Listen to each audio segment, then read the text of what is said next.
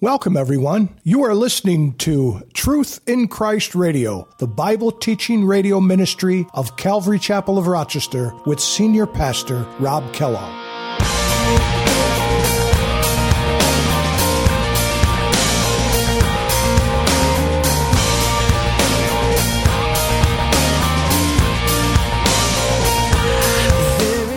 On Friday or Thursday night, however you want to think of it, uh, Jesus was crucified. We call that Good Friday.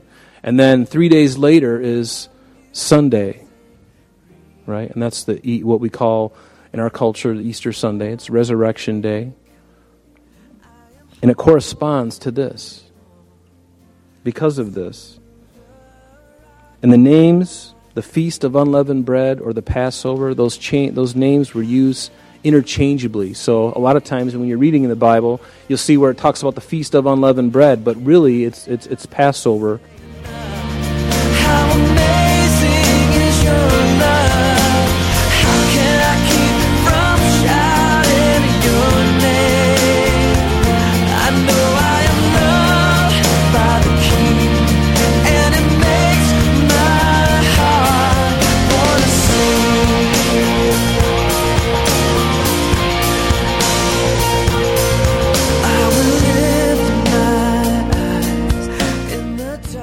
Hi, everyone, and welcome to this edition of Truth in Christ Radio.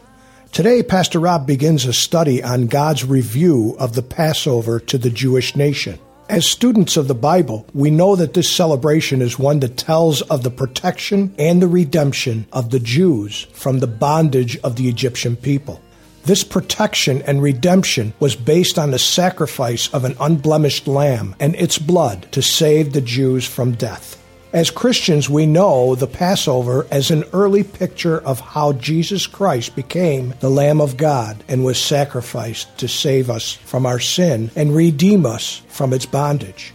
Let's join Pastor Rob with this important message. Let's go back to verse 21 in Deuteronomy 15.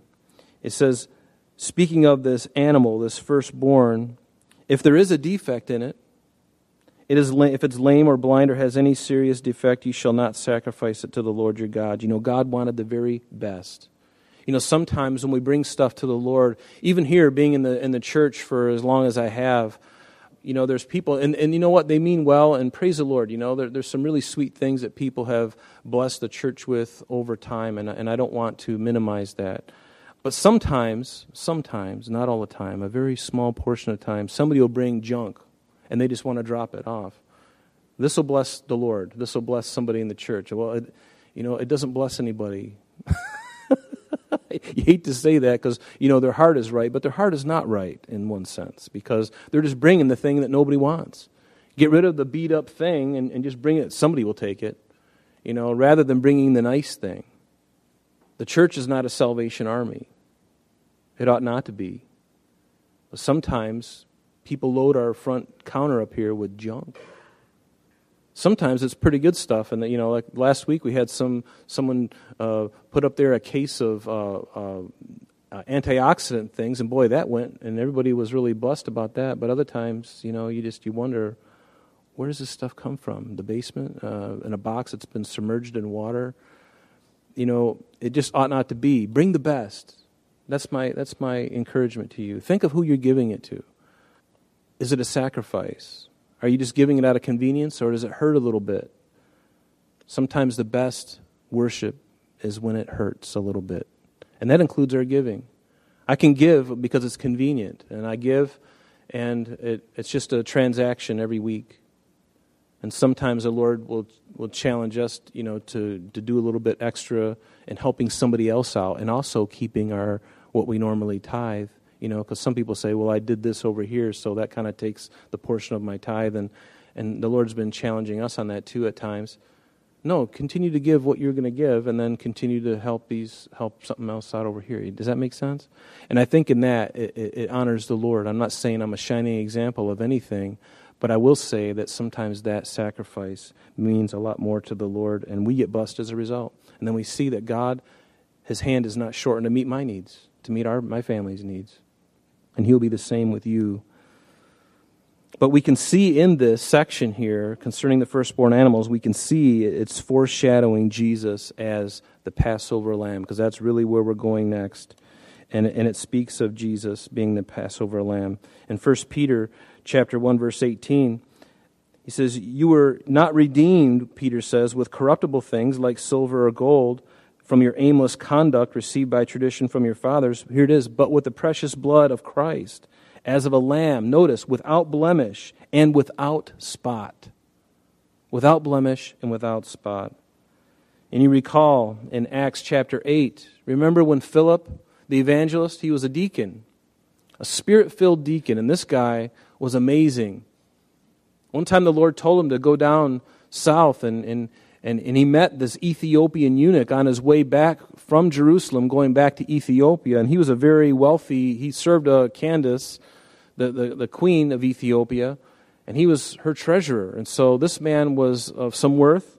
And Philip meets him, and, and he runs up to him and hops in his chariot. And so Philip ran to him, and it says, and he heard him reading the prophet Isaiah and, and, and, says, Do you understand what you are reading? Philip says to the Ethiopian eunuch. And he said, How can I unless someone guide me? And he asked Philip to come up and sit with him. And the place in the scripture which he read was this He was led as a sheep to the slaughter and as, as a lamb before its shearer is silent, so he opened not his mouth. In his humiliation, his justice was taken away. And who will declare his generation? For his life is taken from the earth. And so the eunuch answered Philip and said, I ask of you, of whom does the prophet say this? Of himself or of some other man? And notice what Philip did. Philip said to him, opened his mouth, and began at this scripture, and he preached Jesus to him. Isaiah 53. Some people call that the Holy of Holies of the Old Testament. Even today, to get a Jewish person to look at Isaiah 53 and to try to convince them that this is Christ that this prophet is talking about, some 700 years before he was even born, prophesying of what the suffering servant would go through. He's speaking very clearly of Jesus. Jesus is the Passover lamb, and we're getting into that right now, or in just a moment, actually. you may eat of it, verse 22, within your gates. The unclean and the clean person may eat it, as if it were a gazelle or a deer, because those are, remember, clean animals. We looked at that a couple weeks ago. But only you shall not eat its blood. You shall pour it out on the ground like water. And see, God has always prohibited the eating or drinking of blood. And the reason being, in Genesis chapter 9, verse 3, it says this After the flood, God told them that they could eat anything. In fact, he says it here in Genesis chapter 9. Verse 3 Everything that moves shall be food for you. I have given you all things, even as the green herbs. But you shall not eat flesh with its life, that is, the blood. God's concerned about blood. And it's for good reason. The life is in the blood, and it's the very blood that redeems us. The blood of Christ, the very blood of God, redeemed us. The blood of the Lamb taken away, who takes away the sin of the world. All sin in Leviticus chapter 17, beginning in verse 10, it says this It says, And whatever you, whatever man of the house of Israel or of the strangers who dwell among you, who eats any blood, I will set my face against that person who eats blood and will cut him off from among his people. For the life of the flesh is in the blood. And I have given it to you upon the altar to make atonement for your souls. For it is the blood that makes atonement for the soul. Therefore I said to the children of Israel, No one among you shall eat blood, nor shall any stranger who dwells among you eat blood. Whatever man of the children of Israel, or of the strangers who dwell among you, who hunts and catches any animal or bird that may be eaten, he shall pour out its blood and cover it with dust. I think God has, has got a problem with us drinking or eating blood.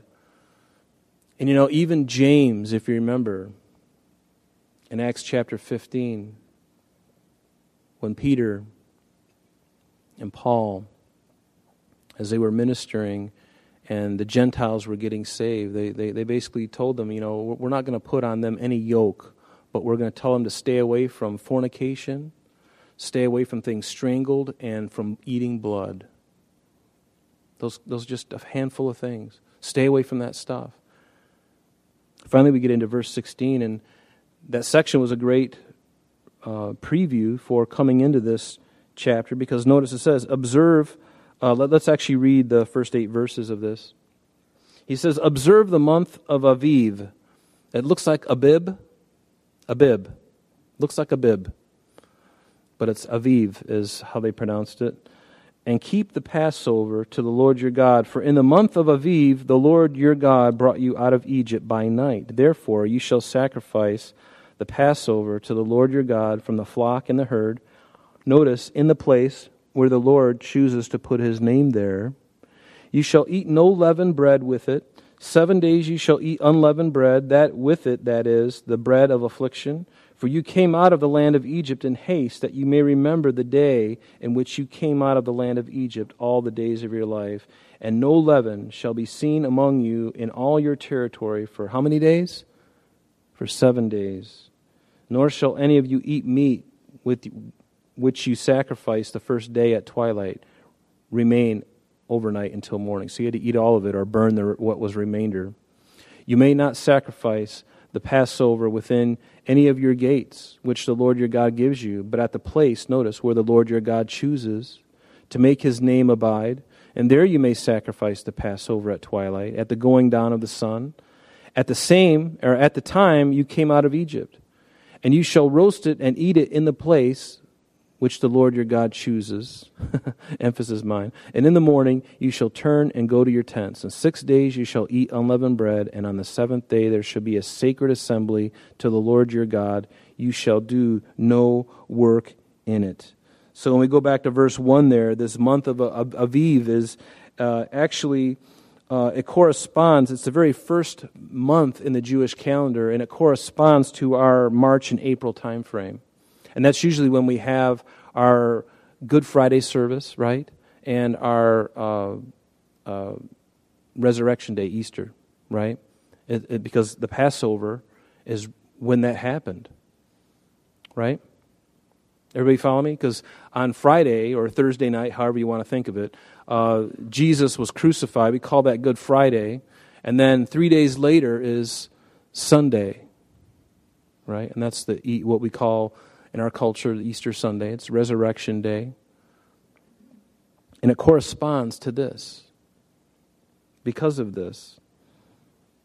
And the names, the Feast of Unleavened Bread or the Passover, those, cha- those names were used interchangeably. So a lot of times when you're reading in the Bible, you'll see where it talks about the Feast of Unleavened Bread, but really it's, it's, it's Passover and the Feast of Unleavened Bread. Sometimes they would call it one or the other, but it included both because the, the Passover was like the kickoff to the Feast of Unleavened Bread. Does that make sense? So even if you read it in the Bible and it talks about the Feast of Unleavened Bread, you can assume that Passover was the very first thing, the Passover lamb, and then seven days where they would not eat any unleavened bread. And I love the, the picture and the type that that is. I mean, think about it if you're a person who is caught up in your works and your works related, your works orientated, you may be, you know, if you're a legalistic type of person, the concept of this will drive you crazy. Because the death happened first. The lamb was sacrificed first, covering the sin, right? Now, as a result of that lamb dying in your place, put away the sin, put away the leaven. Leaven always speaks of yeast. And yeast, when you put yeast in dough, what does yeast do? Just a little bit of it, you can put it in the dough and it causes the dough to expand. We use that to make breads and pizza doughs and all those kinds of things. But an unleavened dough is flat. You had flat, thin, thin crust pizza? That's what it is. There's just very little or no yeast in it at all. And they would have these unleavened cakes that they would make. They'd be very thin and probably didn't taste very good. Or tasted okay, but a little bit different. So the Feast of Unleavened Bread, the Passover, the terms were used interchangeably. But let's go back to Exodus chapter 12. Even though we all know what this is about, I think it's good for us to go back and just quickly look through Exodus chapter 12. We're going to look at the first 20 verses and we're going to take little stops along the way and look at a few things. In Exodus chapter 12, it talks about the Passover when it occurred the very first time. Because remember, this whole book of Deuteronomy is, if you have a, New King James Version Bible, it says the Passover reviewed. These three feasts that we're going to cover tonight are a review. It's a review. Because all these things have been shown to them back in Exodus and Leviticus and Numbers. So, this is a review for this new generation that's about ready to go in and inherit the promised land, right? Because all the old, the, the parents who died uh, in the desert from their unbelief, that generation's gone. Now, this new generation is on the cusp of going into the promised land. Moses, again, sharing with them these principles. Don't forget this. Don't forget this, he's telling them. And this is what it's about. Remember.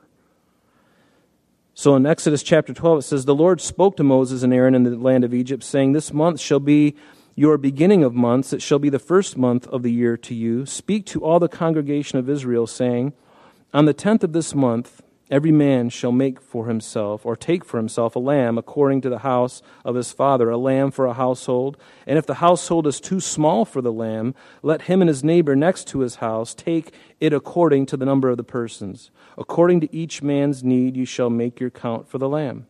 And here it is, verse 5. Notice, Your lamb shall be without blemish. There's the requirement. It has to be a lamb without blemish and a male of the first year. So you better examine this male lamb of the first year. Not just any lamb will do. If he's lame at all, if he's blind, if he's got spots in him, that uh, he's got a crooked leg, a bent ear, a funny looking eye, you can't use him to sacrifice to the Lord. He's got to be flawless. Okay?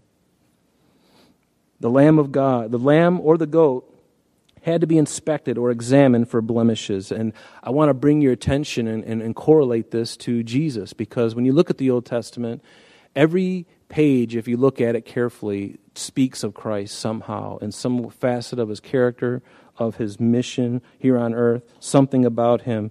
And I'd have for you to turn with me, if you could, to Matthew chapter 27. And we're going to look at verses 15 through 24. And just for the sake of time, you can, you can go there if you want, or I can just begin reading, but write, the, write Matthew 27, verses 15 through 24 down. Because just as they had to inspect this lamb, this male lamb of the first year, Jesus also was inspected. He was examined carefully. And we're going to see that in Matthew 27. Beginning in verse 15, if you remember, as Jesus was going through this mock trial, this illegal trial of his um, capture uh, illegally. It says, "Now at the feast of the uh, uh, at the feast, the governor was acu- accustomed to releasing to the multitude. This is during the Passover time. At the feast, the governor was accustomed to releasing to the multitude one prisoner whom they wished, and at that time they had a notorious prisoner called Barabbas." Therefore, when they had gathered together, Pilate said to them, Whom do you want me to release unto you, Barabbas or Jesus, who is called Christ? For he knew that they had handed him over because of envy. While he was sitting on the judgment seat, his bema seat, literally, that's what that means. While he was sitting on his judgment seat, his wife sent to him, saying, Have nothing to do with this just man. Here is one aspect of his examination. He was being examined and God was giving to this woman a dream, the, the understanding that this man is innocent. Jesus was being examined.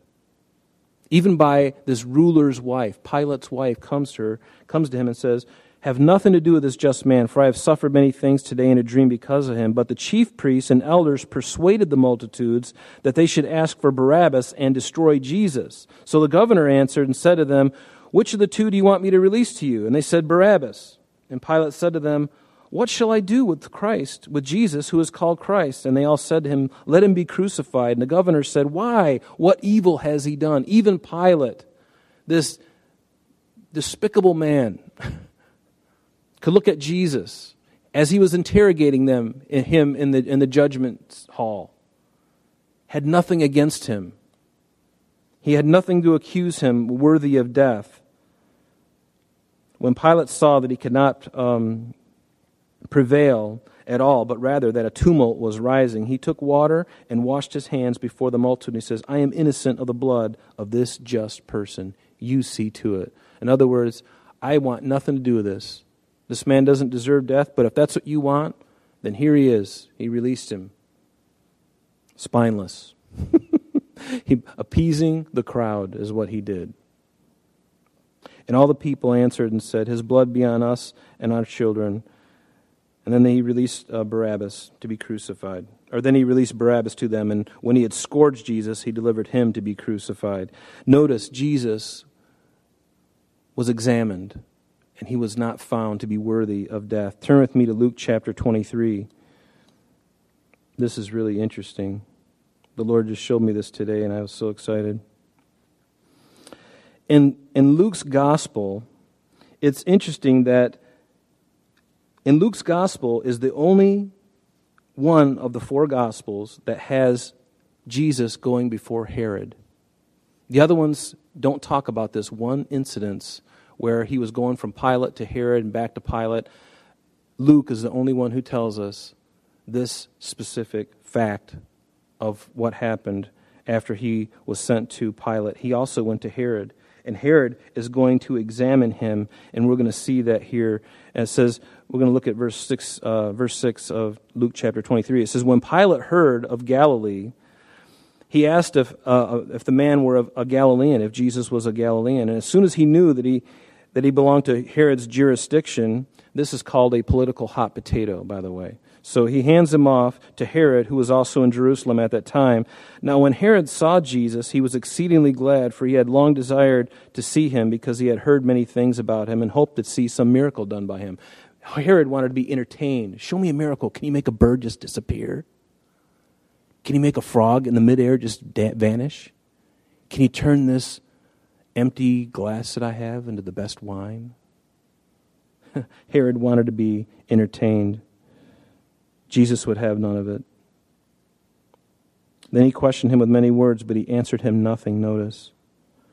And the chief priests and scribes stood and vehemently accused him. And then Herod, with his men of war, treated him with contempt and mocked him, arrayed him in a gorgeous robe, uh, gorgeous robe, and he sent him back to Pilate. And the very day Pilate and Herod became friends with each other.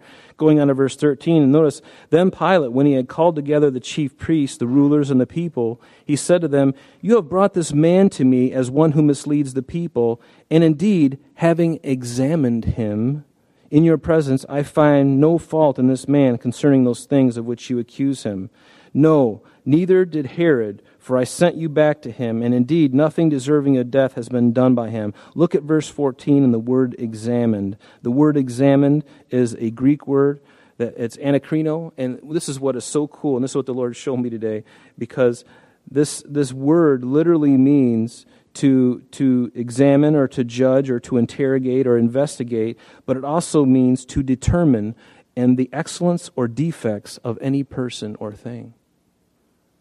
And it brought me right back to what we were talking about in the Passover lamb. He had to be inspected, he had, to be examined. And Jesus, as well, was examined. And the Lord made sure that even the Greek word was the same kind of thing. And it only happens once. This word is only once in the Gospels, and it's right here where it says examined. He was examined by Herod pretty interesting. We don't have time to go any further into. Um, actually, we, we need to, so we will. It says in verse 6 now, we're back in uh, Exodus chapter 12.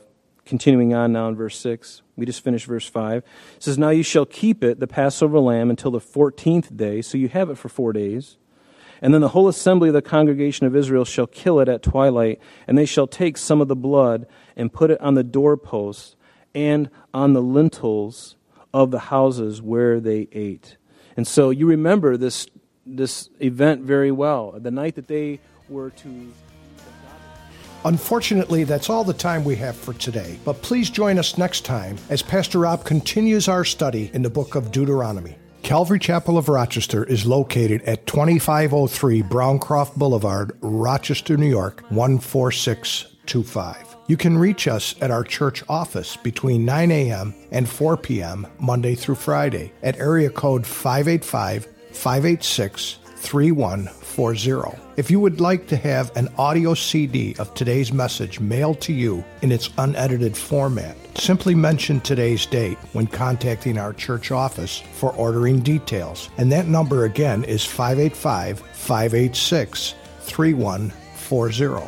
You can also contact us via the web by logging on to www.calvaryrochester.com. There you will be able to access a number of useful things, such as information concerning our beliefs, ministry and contact information, our location and service times, and much more. You can even download the radio and sanctuary messages in MP3 format free of charge from the resources link. You can also listen to these messages on your mobile device by going to Calvary Chapel of Rochester on Google Play or Apple Podcast. We're so glad that you could join us today. And if there is any way that we can bless you in your walk with Jesus Christ, please don't hesitate to call our church office.